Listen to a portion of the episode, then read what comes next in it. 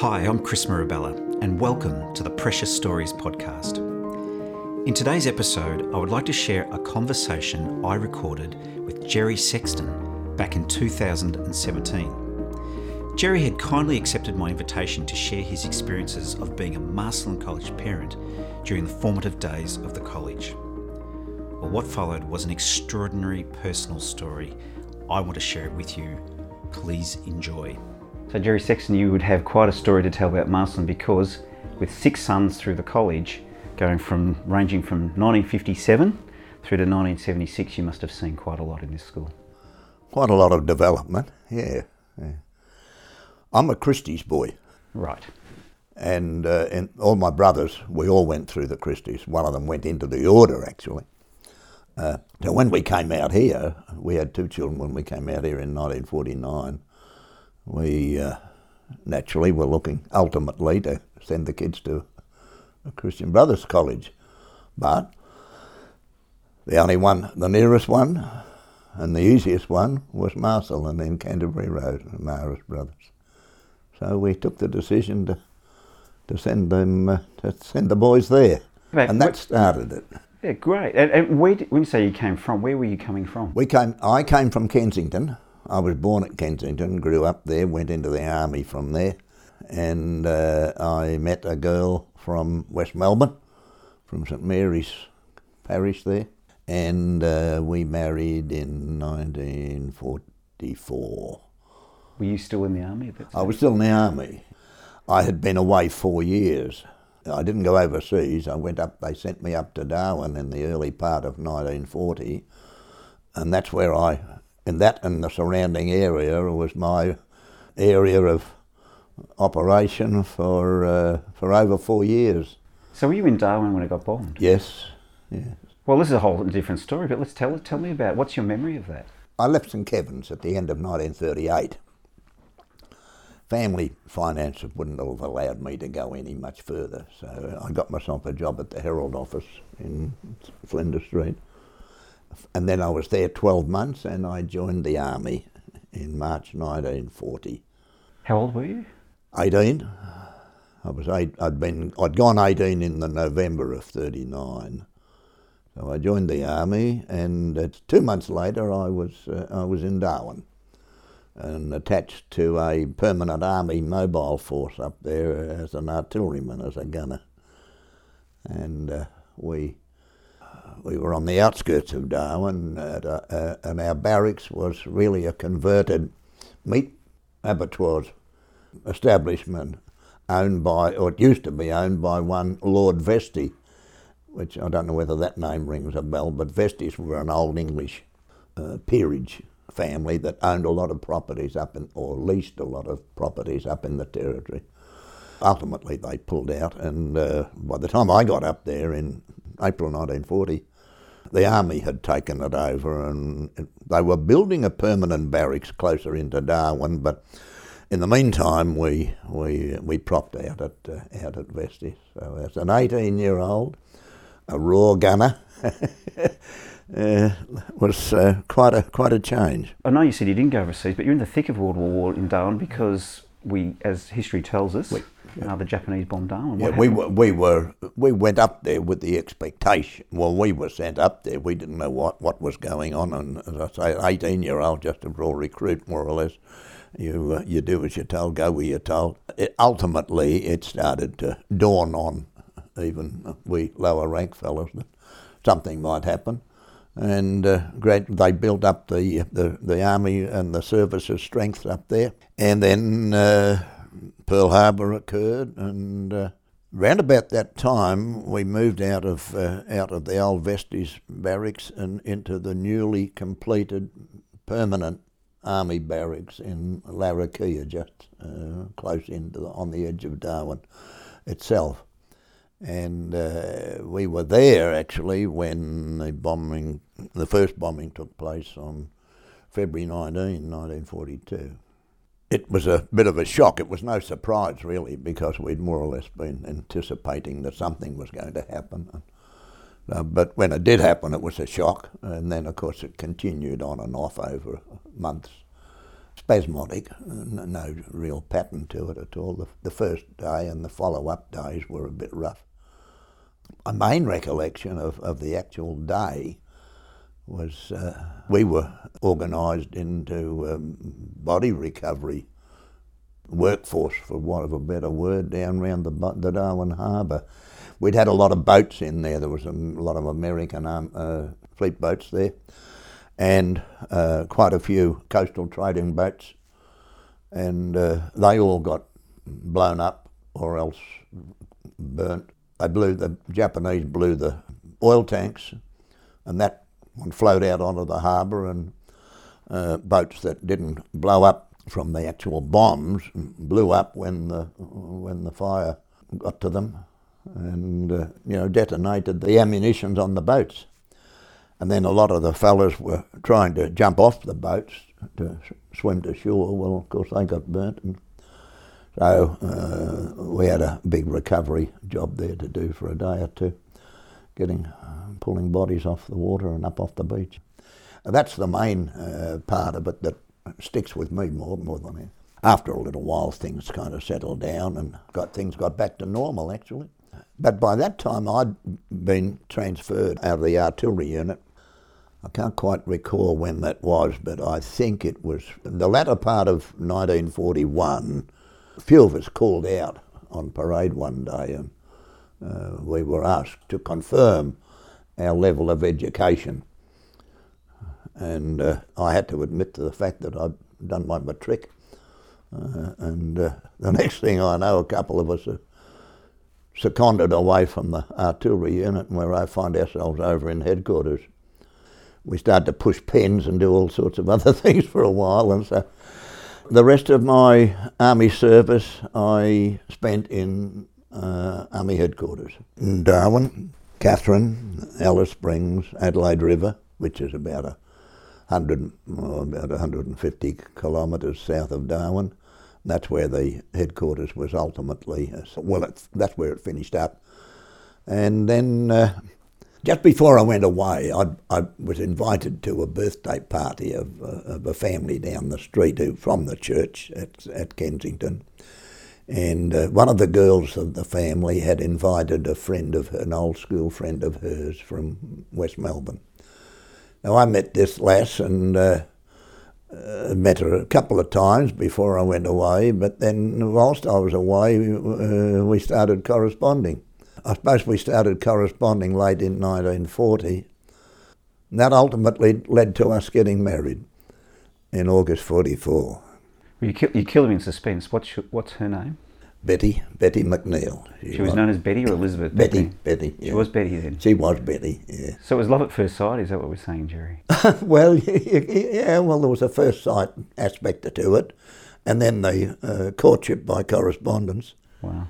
Early part of 44, we, I felt that I was going to be able to get some leave and come down, and so we decided to get married. And uh, I came down and we got married in uh, August 44 and my understanding was that I was going back up to Darwin, but I was only we were only married a week, and I got an army telegram to say that uh, instead of going back up there, I had to report to headquarters in Melbourne, which I did. And they said that uh, they were reposting me, and they reposted me to a job in Melbourne.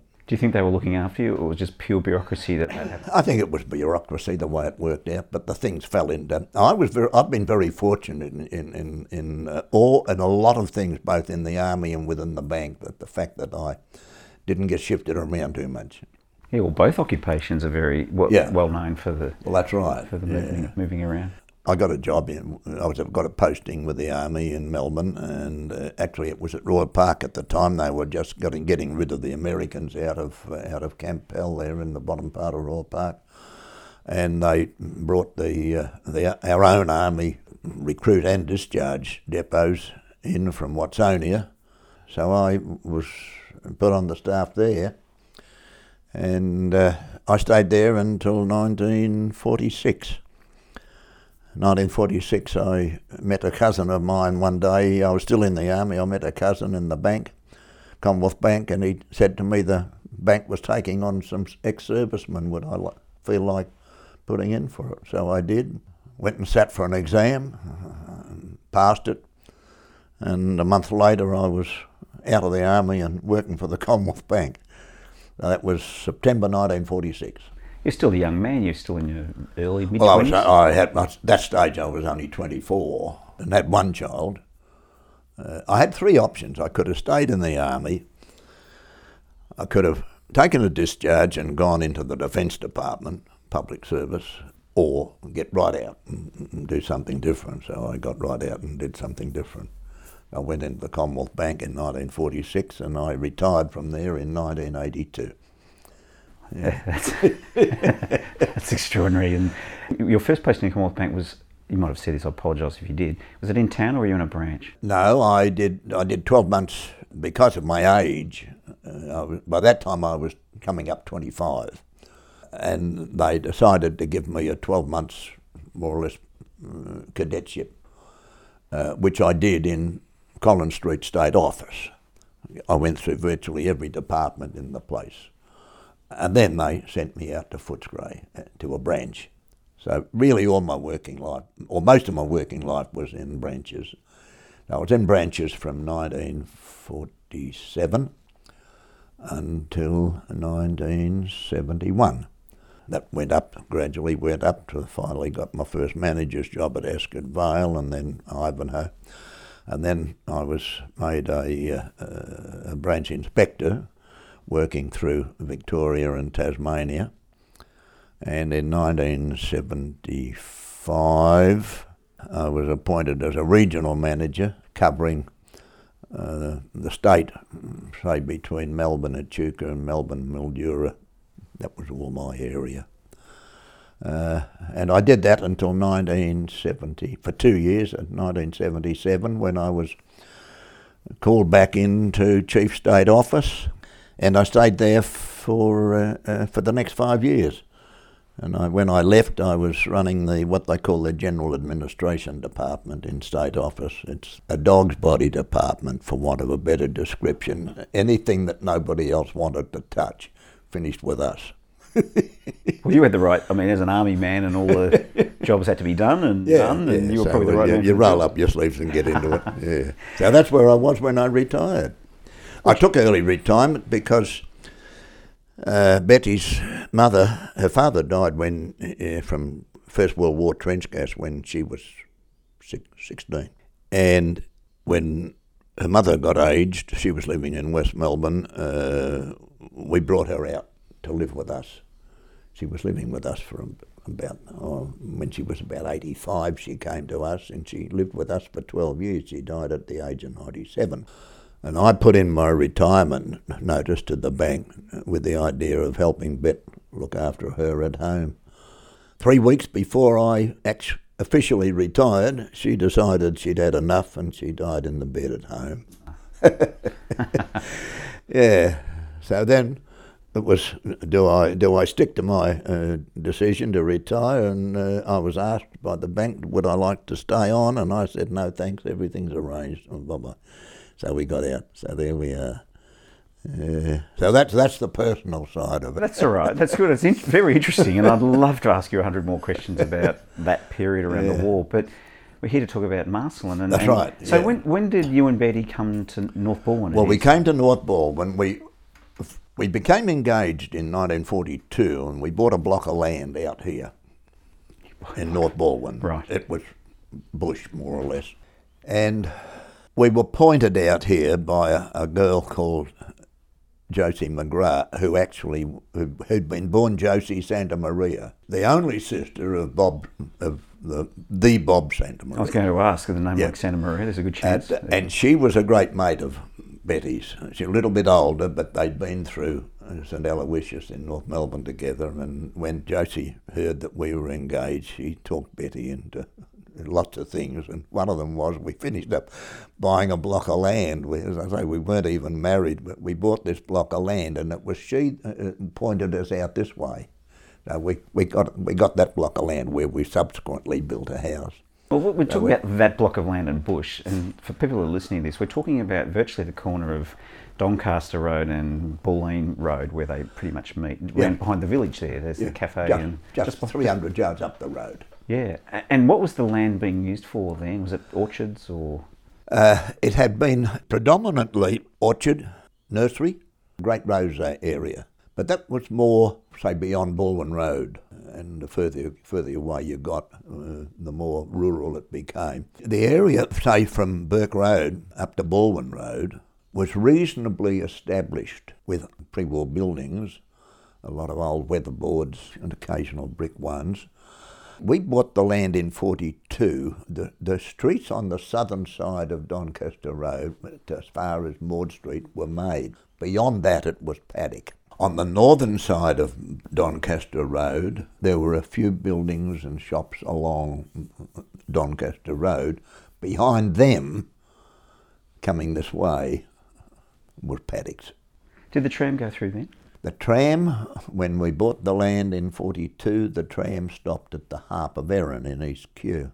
That was the terminus. By the time we started building in 1947, uh, the double line had come down to Burke Road and there was a single line up to Walwyn Road. By the time we moved in in March 49, the double line was through to, to Balwyn Road. Where it's stayed ever since. Yeah. And can I ask what, what was Betty doing when you met her? Uh, when she was she was working? She was working with the public, state public service. She was with the apprenticeship commission. She'd uh, she'd left school and done at the age of about fifteen, and, and done a secretarial course. She was working with an insurance company, I think, initially, and then she got a job into the state public service with the apprenticeship commission. So she was a stenographer. A stenographer. That's an occupation. Well, actually, is there such Yeah. thing as a stenographer now in Parliament? I they don't. Well, I don't know. I don't know. Hansard oh, I don't know. Well, I think the Hansard has done all the way we're doing this now, isn't it? Everything's picked up on the microphone and, and, and recorded then. I don't think they have to do the shorthand. So, Jerry, so uh, you've established the home, you've built a home. It took us a year and 10 months to build a home. Materials were rationed, and everything you wanted to buy to, to help build a house, you had to have a permit. And the only way you could get a permit was through the council building inspector. And the building inspector did pretty thorough jobs in those days. You couldn't order ahead. You had to, for instance, if you wanted to order the frame, timber frame for a house, you had to get the building inspector to come along and confirm uh, that you had your footings in place and that you had your brickwork up to plate level and that you were now ready to put the frame up. And then he would give you a permit to, to go and get the timber. Well, then, of course, you had to wait for the timber to come. So it's not as though you had a, everything following along, you know, in sequence, so that you, when you finished that job, you could immediately start on the next one. You had to there was always this waiting time in between. So a year and ten months it took us. We came out here in March 49. It wasn't a parish of its own. It was, as far as the church was concerned, there was a little school hall uh, down in Severn Street. But we were part of St Anne's parish at East Kew. We had two sons when we came out, Rod and Paul. Gerard was born in January 1950, and we had to take him up to St Anne's to be christened. And a month later, it was announced that St Bede's was going to be made a parish. Just round the corner. Yes. Yeah. yeah. So uh, that's when the parish started in February 1950. All the children went to school at St Bede's, and the boys ultimately then, because St uh, Marcellin was the closest, they, uh, I had to change allegiance and, uh, from the Christies, and uh, which I've never regretted that. So the boys went to Marist Brothers, and uh, Mary went to Genazzano. So Camberwell, we know, was opened in 1950. So we're not 1950. talking that long after before Rod was enrolled. No, So did Well, Rod, he was there. He went there in '57. Brother Ludovic was still was the principal then. He'd taken over from uh, Nihilus Kenny, I think it was. That's about sounds about right. Yeah. Yes, and uh, Ludovic was there. In the meantime, of course, they had purchased the land. I think down here. Pauline, it was yeah. They got it.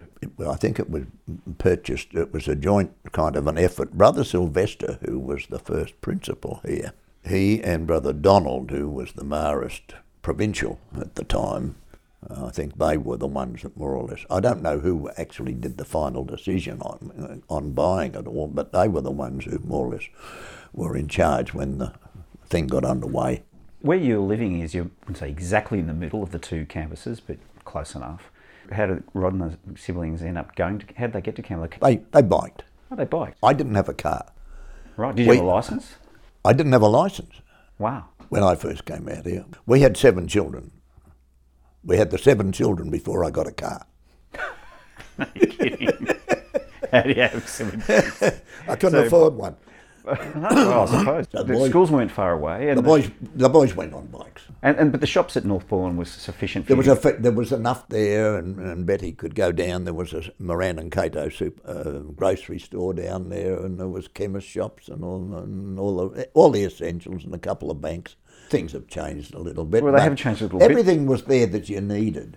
And tram into the city. And the tram, by this stage, the tram was running up and down to, to uh, Balwyn Road, and tram stop at the corner. We didn't realise that when we bought the block, but that's where it finished up.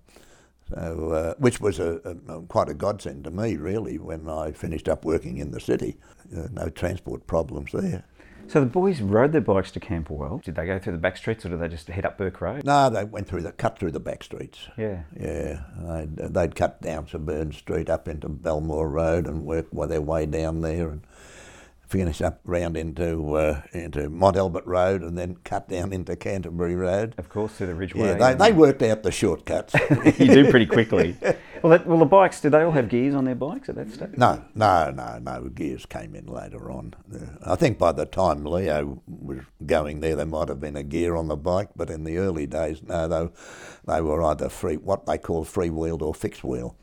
I think they were free wheels, so you, you could, if you're going downhill, you could back off, you know, and just stop pedaling, then pick it up again when you hit the flat. For myself, getting to and from functions at uh, Canterbury Road, I had some good mates. The families in the parish all kind of worked together, and you know the Gartner family. Another gardeners. Yeah, well, old Bill Gartner was, and he and his wife Nell were very conscious of the fact that Betty and Jerry Sexton didn't have a car, and so anything that was up for or that wanted transport, I'd get a call. yeah, we'll pick you up. Do you want to go? We'll pick you up. And in those days, we used to have parents' nights, uh, fathers' nights over at Canterbury. I, I can't remember the frequency, but uh, they used to be kind of get-togethers, and uh, we'd have a, a sausage and a sandwich and a glass of beer or something. the brothers had let their hair down a bit, and but uh, Bill Gartner or uh, one of the boys would always pick me up and take me over and make sure I got home. And uh, And who were some of the other families and personalities that you were friends with? uh, there were the Johnsons, the Carukins, the uh, O'Tooles. The O'Toole family, the father was Terry O'Toole. He had the uh, the Toyota uh, franchise out at Nunawading, and uh, and the Crappers, the Crapper boys. Uh, Tony, you'd know from his footballing days. Tony and Peter, and uh, the other one was Richard. Fred Crapper, the father, he he had a car, and and uh, Bill Bill Gartner. They were the main ones that kind of looked us, looked after us, and uh, and parish picnic days and things like that. Uh, even old Father Broderick had, you know, if we were wanting short of a lift and he had some room, he'd pick some of us up and take it. It was, that was the way then everybody pitched in. We, there was always a way of getting somewhere. Yeah. So, in terms of your, like in between those formal nights where you might have had a parent night, mm. your connection with the school in between times wasn't that like today kids get dropped off and picked up all the time. They've got music lessons they've got footy training and parents are coming and going. Because out here at Bulleen there isn't the public transport that, that we had at Camberwell so did you have a very close connection with the school in those early days? Not an ongoing one. We only had the periodic get togethers. It wasn't until they established here that, uh, that Betty and I both became very much involved here then. And she got into the canteen and the, with uh, Nell Gartner and uh, what's her name, uh, Linda Donovan, the old group, and uh, Dolores Mann, Bernadette O'Toole. They, they worked well together. I had an infrequent association with the brothers when they were at Canterbury Road, just be- because of the fact I had actually no way of getting there, really. Until once I got the car, then I was, I was the chauffeur. And on my way to, at that stage, and when I got the car, I think I was still working at, uh, I was still working at Ascot Vale. And uh, so I used to deliver kids to Marcellin and my daughter to Genazzano and then continue on to go to work. it was much easier when I find when I 1966 when I got appointed to manager at Ivanhoe. Of course, it was much closer, and I had a bit more time to, to spare with delivering kids around the place. yeah. What did the sort of stuff came home from the kids? What did they talk about their school days when they came home? Did they have good experiences? they think? did. They've stuck with a lot of their mates. Uh, they've all become over the years, and even the ones that got into trouble, the others seem to all get together and you know, haul them out, carry them along for a while until they got you know got going again. And that's that was the attitude.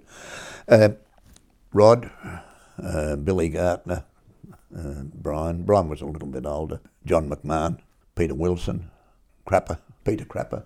They've stayed more or less in close contact for years.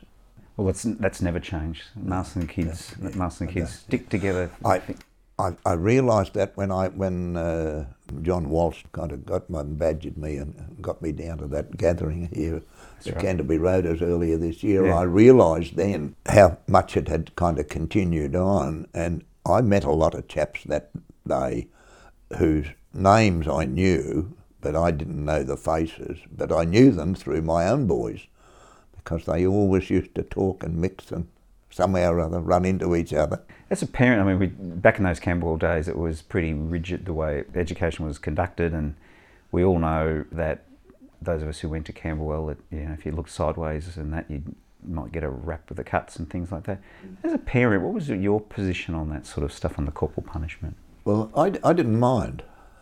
I grew up with corporal punishment.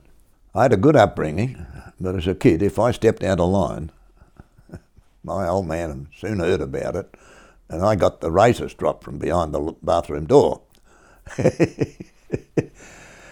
when I went through the Christian Brothers, and they were no namby-pambies, the teachers there. They, you know, if, they, if you wanted a cuff over the ear, you got it.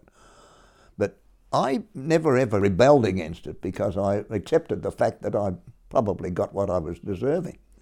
And if I'd have started to think otherwise, I'd have been rudely awakened by my mother and father who would have told me otherwise. But there was not that much of it. Once, I think one of the one of the brothers at St Kevin's uh, in my last year there might have stepped over the mark, but that was the only occasion that I really might have complained to somebody about it, and all I did was tell my mother. Who were the personalities at Camberwell, teachers wise, staff wise, brothers or non brothers, that you can recall that really stood out for your kids? There was Mary Ryan. Who we've just lost. Uh, who we've just lost. Uh, Margaret Dwyer, but there was, but she was in the office. Yes. Uh, she she was behind the she, she and Mary Ryan became good mates over the years. The brothers were well, Ludovic and uh, Evaristus. Uh, he left the brothers actually, Evaristus, but uh, they were all very capable people, but I didn't, I didn't have a lot to do with them outside of the occasional, you know, get-togethers.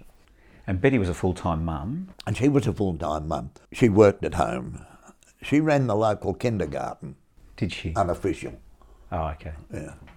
All the kids in the street and the kids from round about, any of them from school, the mothers at the school, Betty McNeil, or Betty Sexton's place was always the drop-in spot. So that's that's what a mother of seven needs when all the kids are at school, aren't they? yeah. So right from her very early days, she was a she became a kindergarten mistress, and uh, where we were, we we only had three streets before we got to school. The kids, and they didn't have to cross a main road. And more often than not, the others would know that Betty would be taking one or two of ours down. They'd bring theirs and drop them with her, and then instead of dropping off, you, you, you go on a walking trail. That's probably you know, they, uh, oh no, she, she was quite happy with it. She enjoyed it. So the eastern suburbs is swelling. It's all coming this way. The Marist brothers have made a clever decision in to buy this property here in Bulleen where we're sitting. And that's a game changer because by the time the boys are now at the sort of senior half of their secondary education, they're over here at Bulleen. So how do they get to Bulleen? Do they walk or ride a bike again? They ride rode a bike. Straight down Bulleen Road? Straight down Bulleen Road. Turn right at uh, Thompson's Road? Turn right at Thompson's Road. No freeway, of course, at that stage? They didn't have anything down there. I can remember Michael, uh, he, he was coming down Bulleen Road one morning on his way to school, and there was a bread truck ta- came down Hill Road. You know where the lights are there? Yes. And, and uh, that came through and knocked him off his bike, ran over his foot. I was at work at Ascot Vale at the time, and, uh, and I got a ring on the phone from Betty to say she was at the Austin Hospital. I was, what so she explained about she was there with Michael. He had trouble with his toe ever since. Oh, I'm not surprised getting hit and run over by a But truck. uh, now they rode their bikes, yeah. But it was much easier for me. By the time they established down here, I had my car, so I was able to get up and down myself. The boys rode their bikes. Peter started here in 1964. Now he came straight from St Bede's in year six to here in year seven. So they were teaching year seven here, even though they were teaching year seven. At, Yes, they kept the double stream going because they to look after the boys coming down on the train from the eastern hills. Yeah, because there's some famous stories of guys coming down from Lilydale and uh, Linda. right. I think we had. Uh, Well, they kept that going. Yes. And Peter, I think, 1964. Whether he was the first, he was the first of mine to do that, and I'm pretty sure they started year seven here that year or thereabouts. Well, it's funny, you know. It's, it's interesting because we talk about 1950 is the first year that year seven, uh, the kids come into the school, and we know that Brian McCrone was the first boy to the school because Dad dropped him off early and things like that. But we don't think of Bulleen as the first day as at all, do we? In 60. No. Back, well, it's opened in 60, uh, 63. I beg your pardon. Think. Well, it would have only, yeah, it wouldn't have been 60. No. Yeah, no, I think they had the land by 1960. Oh, that's yeah. right. So look, why don't we run down the names because people listening to this, and my ex- experience with the school is they've, I've known sextons and I've always tried to join the dots. Yeah. So for the people who are into this sort of thing, let's go through the boys' names. There's Rod, who was number one. Yeah. He was here 50. I'm looking at your cheat sheet here too, Yes, by the way. yep. 57 to 63. Yes. Paul 59 to 66. Jared 1960 to 63. Yeah. Peter 64 to 70. Yes. Michael 69 to 74 Yes. And Leo 71 to 76. So that's an extraordinary part of Marcellin history. It's 57 to 76. Well, there's 19 years there. Yeah. Six boys to school, and your daughter um, And Mary, Mary, yeah. who went to Jen. Yeah. So where does Mary come in the She comes in after Peter, between Peter and Michael. She was born. Uh, she was born 1954. So uh, yeah, so she's what? Uh, she's coming up 62 this year. And, and you lost Paul. And we lost Paul. Yes, we lost Paul in uh, May '92. Well, it was a little bit awkward. I, I, it was a hard time for Bet and myself, but more so because we'd only just three months before said goodbye to Michael. Michael left school here in at the end of '74 and went into the Marist Brothers. He did his postulancy at Yarra Street with uh, brother Leonard, and then the next year he was at Macedon, and then he did his scholastic at out at Clayton when and did his degree course at Monash. But fast forward to beginning of '92, they'd uh, asked him to go to India, to the formation group over there with the Indian brothers or Indian applicants. So he went over in uh, January or February '92, and uh, I, at, three months later, I had to ring him and tell him. Now that was a hard time for us, but in '63, Gerard went to Wangaratta in 70, 64 to do his junior training with the idea of going into the brothers. But then, of course, by the time he came back out of there in 60, 67, he pulled out at the age of 17, and uh, we got him we got him a job in the in the state public service. Peter stuck through, yeah. But then Michael and Leo, they both started over at the two youngest ones. Both started over at Canterbury Road. So who started here in year seven? That was uh. Peter. Peter did. Yeah, So he started year seven in Bulleen, but Michael and Leo started year seven at Camberwell. yeah. Right. How do you plan that as a parent? well, it got a bit awkward, but by that time I had a car, and you know, we were, It's part of history that most people don't. I mean, I'm, this is the first I've heard of that. Yeah. Um, so yeah, you literally got a foot in both camps, and they, you know, talking to people, old boys from that time, and I, I, I did both campuses, they were quite two distinctly different schools. Well, they were in a way, yeah. I can remember the opening. I was here at the opening, Were the you? official opening of the uh, the buildings here. There's those pho- we've got those photos of that opening. Uh, Yeah, brother, brother Hillary was the uh, Australian brother, but he was the deputy superior general in Rome, and he came out for the for the opening. Uh, Sylvester was the principal at that stage. Uh, he'd taken over from uh, from Ludovic, and uh, brother Donald was the provincial. They had separated at that stage. They'd separated the province, or they'd broken up the province, and you had the Northern Sydney, uh, The Sydney northern and one and Melbourne province. one, yes. So brother Donald was the was the Melbourne man. So I can still remember them, and you've got a uh, uh, down on the main on the original building there. You've got the you've got the uh, uh, statuette kind of into the wall there. The big dais was in front of that, and the rest of us were all kind of. There was no seating or anything. We were all kind of standing around. I think there might have been some seats up the front for some of the old and infirm, but uh, the rest of us, I can remember, us, we were all kind of standing around listening to all the speechifying. Yeah. Well, the landscape was different, a lot different too, wasn't Oh, it? The, yes, there was a quarry and a, Up on the hill, there was a quarry where where Golden Way. You know Golden Yes. where Golden Way. All in there. That was that was a big quarry. Right. A big clay quarry. And across the road, what we now call Bulleen Park, was a series of billabongs, and there was a. I know Frank Van- Vandenboom's family had were gisting cattle, I think, across there as Yeah, well. Yeah, there was there was a lot of lot of uh, lot of agistment work going on over that way with cattle. And every seven or eight years, when we got one of those huge rain events, Bulleen Road would go underwater, and- Underwater. And, Marcellin would go underwater That's right. too. Yeah, the grounds down there. Things changed down there. John Bray. John was an agricultural engineer of some some dis- I forget what the actual discipline was, but he was very much in tune with the agricultural requirements, and he was responsible more or less for the overall design of the landscaping and the drainage. Was he? there? Yeah. Okay. I can remember working with the, with the fathers on the the planting of all those trees around uh, the loop there. Yeah. Talk about chain gangs. Brother Prosper was the was the man who, who more or less controlled. He did all that part of. You know, we, we were organised into groups, and one group went along and dug the holes, and another lot came along and put the fertiliser in, and then someone else came along and put the stake in.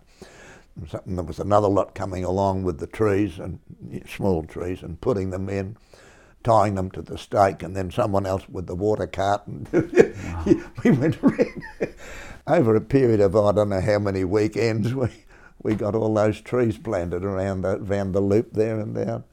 That was the kind of thing that we all enjoyed. We became good mates, all of us. Well, when you look back at that and you think now that parents, you know, everyone's busy running off doing things and working bees are really a thing of the past now. um, do you feel that we miss something now that we don't because we don't do that? It is. We, you do.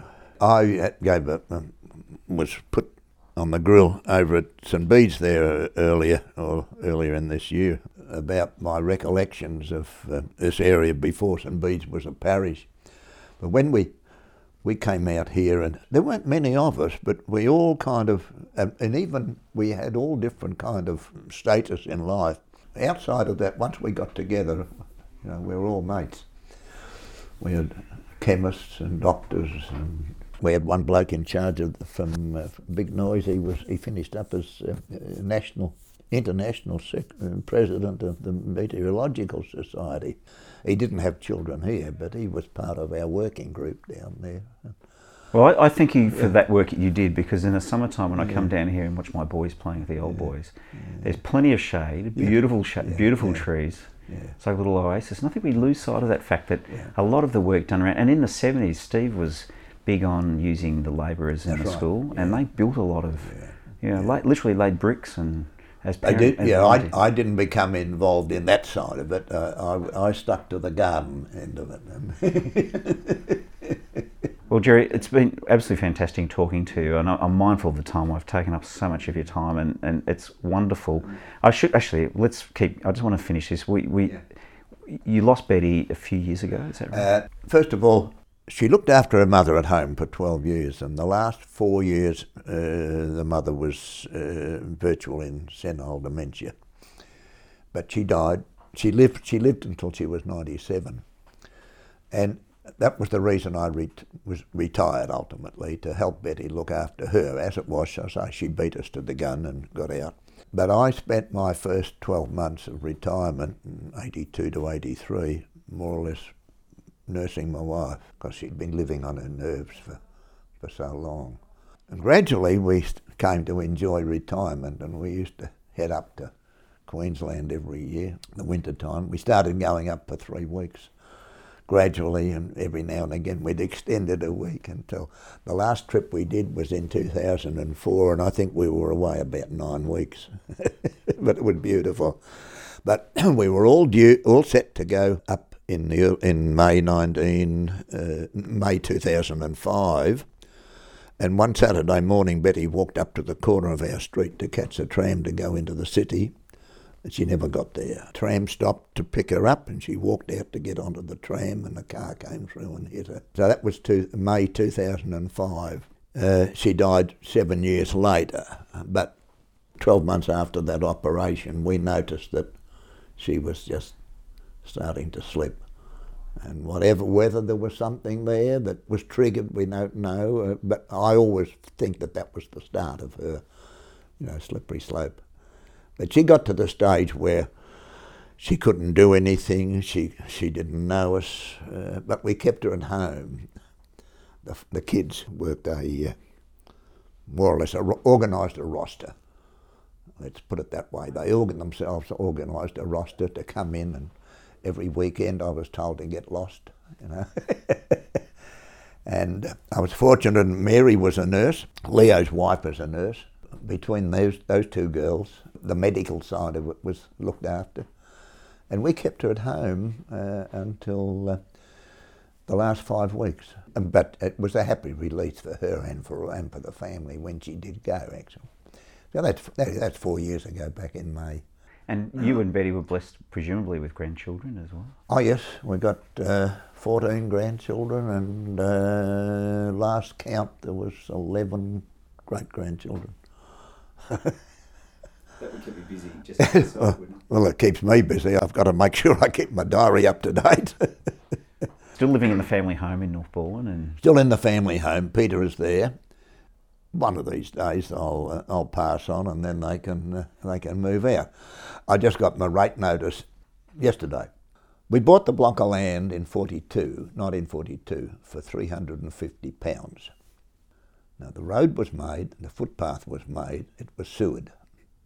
This side of Doncaster Road wasn't sewered, but I was. The electric light was there and the gas. So the only thing we didn't have was a phone we got good value for money, and it's a good sized block, about 850 square metres. My council valuation of the land alone uh, yesterday was 1.72 million. And what do you think of this this new wave of investment and properties and houses being knocked over, and you'd be right in amongst it, I'd imagine. It's happening right alongside me at the moment and down the back.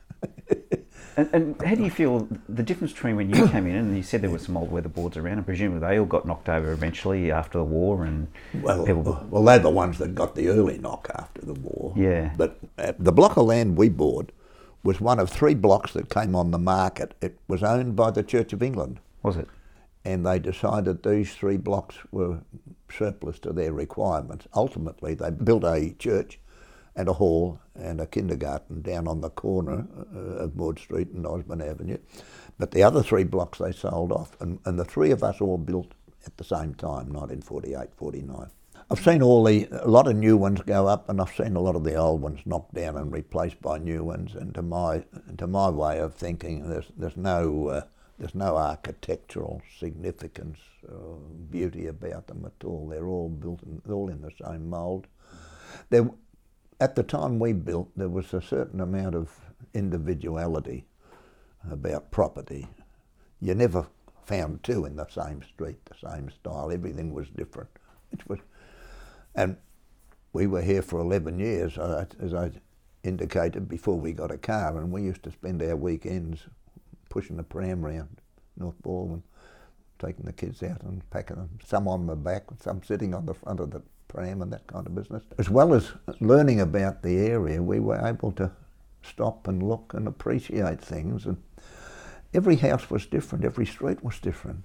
Now, they're all becoming much the same. Oh, to my way of thinking, anyway, they are.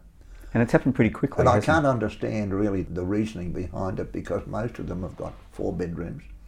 Not too many people have families that, that require four bedrooms these days. There certainly aren't the number of families to fit, fit into all these houses that they're building. So I don't know uh, what's behind it all. They say it's a lot of overseas money. It could be. I don't know. Well, I hope these neighbours come to appreciate what a fantastic neighbour they've got. What a wonderful person, and you obviously still enjoy living in the area. Oh yes, yeah. It. it uh, I don't drive much now. I don't. I don't drive at night. I, um, two reasons. One, I'm conscious of the fact that I'm getting old and slow with my reaction times, and also for peace of mind with my family. Uh, come come dusk, I that's the finish for the night. For the night, I'm not out in the car. If I've got to go anywhere at night, someone's got to come and get me and bring me home. like it was originally when you had to go to those parent-teacher nights. That's right. Yeah. I'm back. I'm back relying on somebody else. But uh, I keep myself busy. I played competition bowls. I've played until Betty died. I only played Saturday pennant bowls. After she died, I decided I'd play the Tuesday pennant bowls as well. Which was your club? North Balwyn, down in Buchanan Avenue there. Near the, near the secondary school? Near the just, down below, just down below the Balwyn High School. Balwyn High, yeah. Yeah. A big sports Mac, Behind Macleay Park there. Uh, close yeah, to Macleay Park. Yeah, yeah. Park. Yeah. yeah. And uh, Macleay Park runs from uh, from Severn Street to Buchanan Avenue and uh, uh, they've got a whole lot of activities there. They've got netball courts and uh, soccer courts and all the rest of it, and the bowling green. We've got three bowling greens there. We've got a membership somewhere around about 300. We've got synthetic courts surfaces so that we can we can play there uh, year round. That's the beauty of it. Yeah.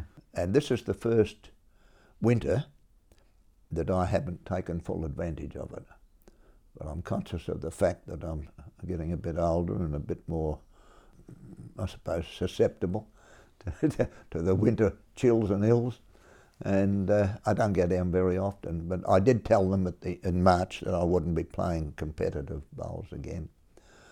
So uh, what did they do? They co-opted me into the selection committee. So. You didn't think you were going to get off that easily, did you? well, that's what I was told. they said you know too much. Well, I've been playing down there since 1978, and uh, there are still a few around that not or not too many around that joined. Uh, I think I'm the no. There's one there who who uh, who was there when I was joined. The rest of them have come since, and a lot of them have come and gone. But I'm, I'm a reasonably good assessor, I think. So that's what I think myself. well, Jerry, I've just really enjoyed listening to your story and Betty's story and the Sexton yeah. story. Um, you're looking fantastically fit and healthy and well. Well, I've uh, been well looked after, let's put it that way, by, by a succession of good women. and uh, and to people who are listening to this, they'll just, I'm sure they're just loving every second of it. And it's obviously the Sexton family is a great Marcellin family, and mm. and thank you for your contribution to our history because uh, you know. Oh, well, I'm, ha- I'm happy if it if it helps to further any cause at all. Well, we must have you around here more often, and um, we, because of this new initiative with the college, with the foundation, more and more things are happening in community wise. Yeah. So, Jerry, thank you very much for giving us your time. It's been just an absolute treat talking to you. Oh, I've been happy to come. Thank you. Well, there it is. Jerry's extraordinary story. I'm pleased to advise that Jerry is alive and well, still living in the family home in North Balwyn, and I still bump into him from time to time. He's an extraordinary bloke. If you like Jerry's story and you want to hear more, subscribe to my channel. And if you have a friend or a relative that you'd like to have their story recorded, get in touch. PreciousStories.com.au. Thanks for listening.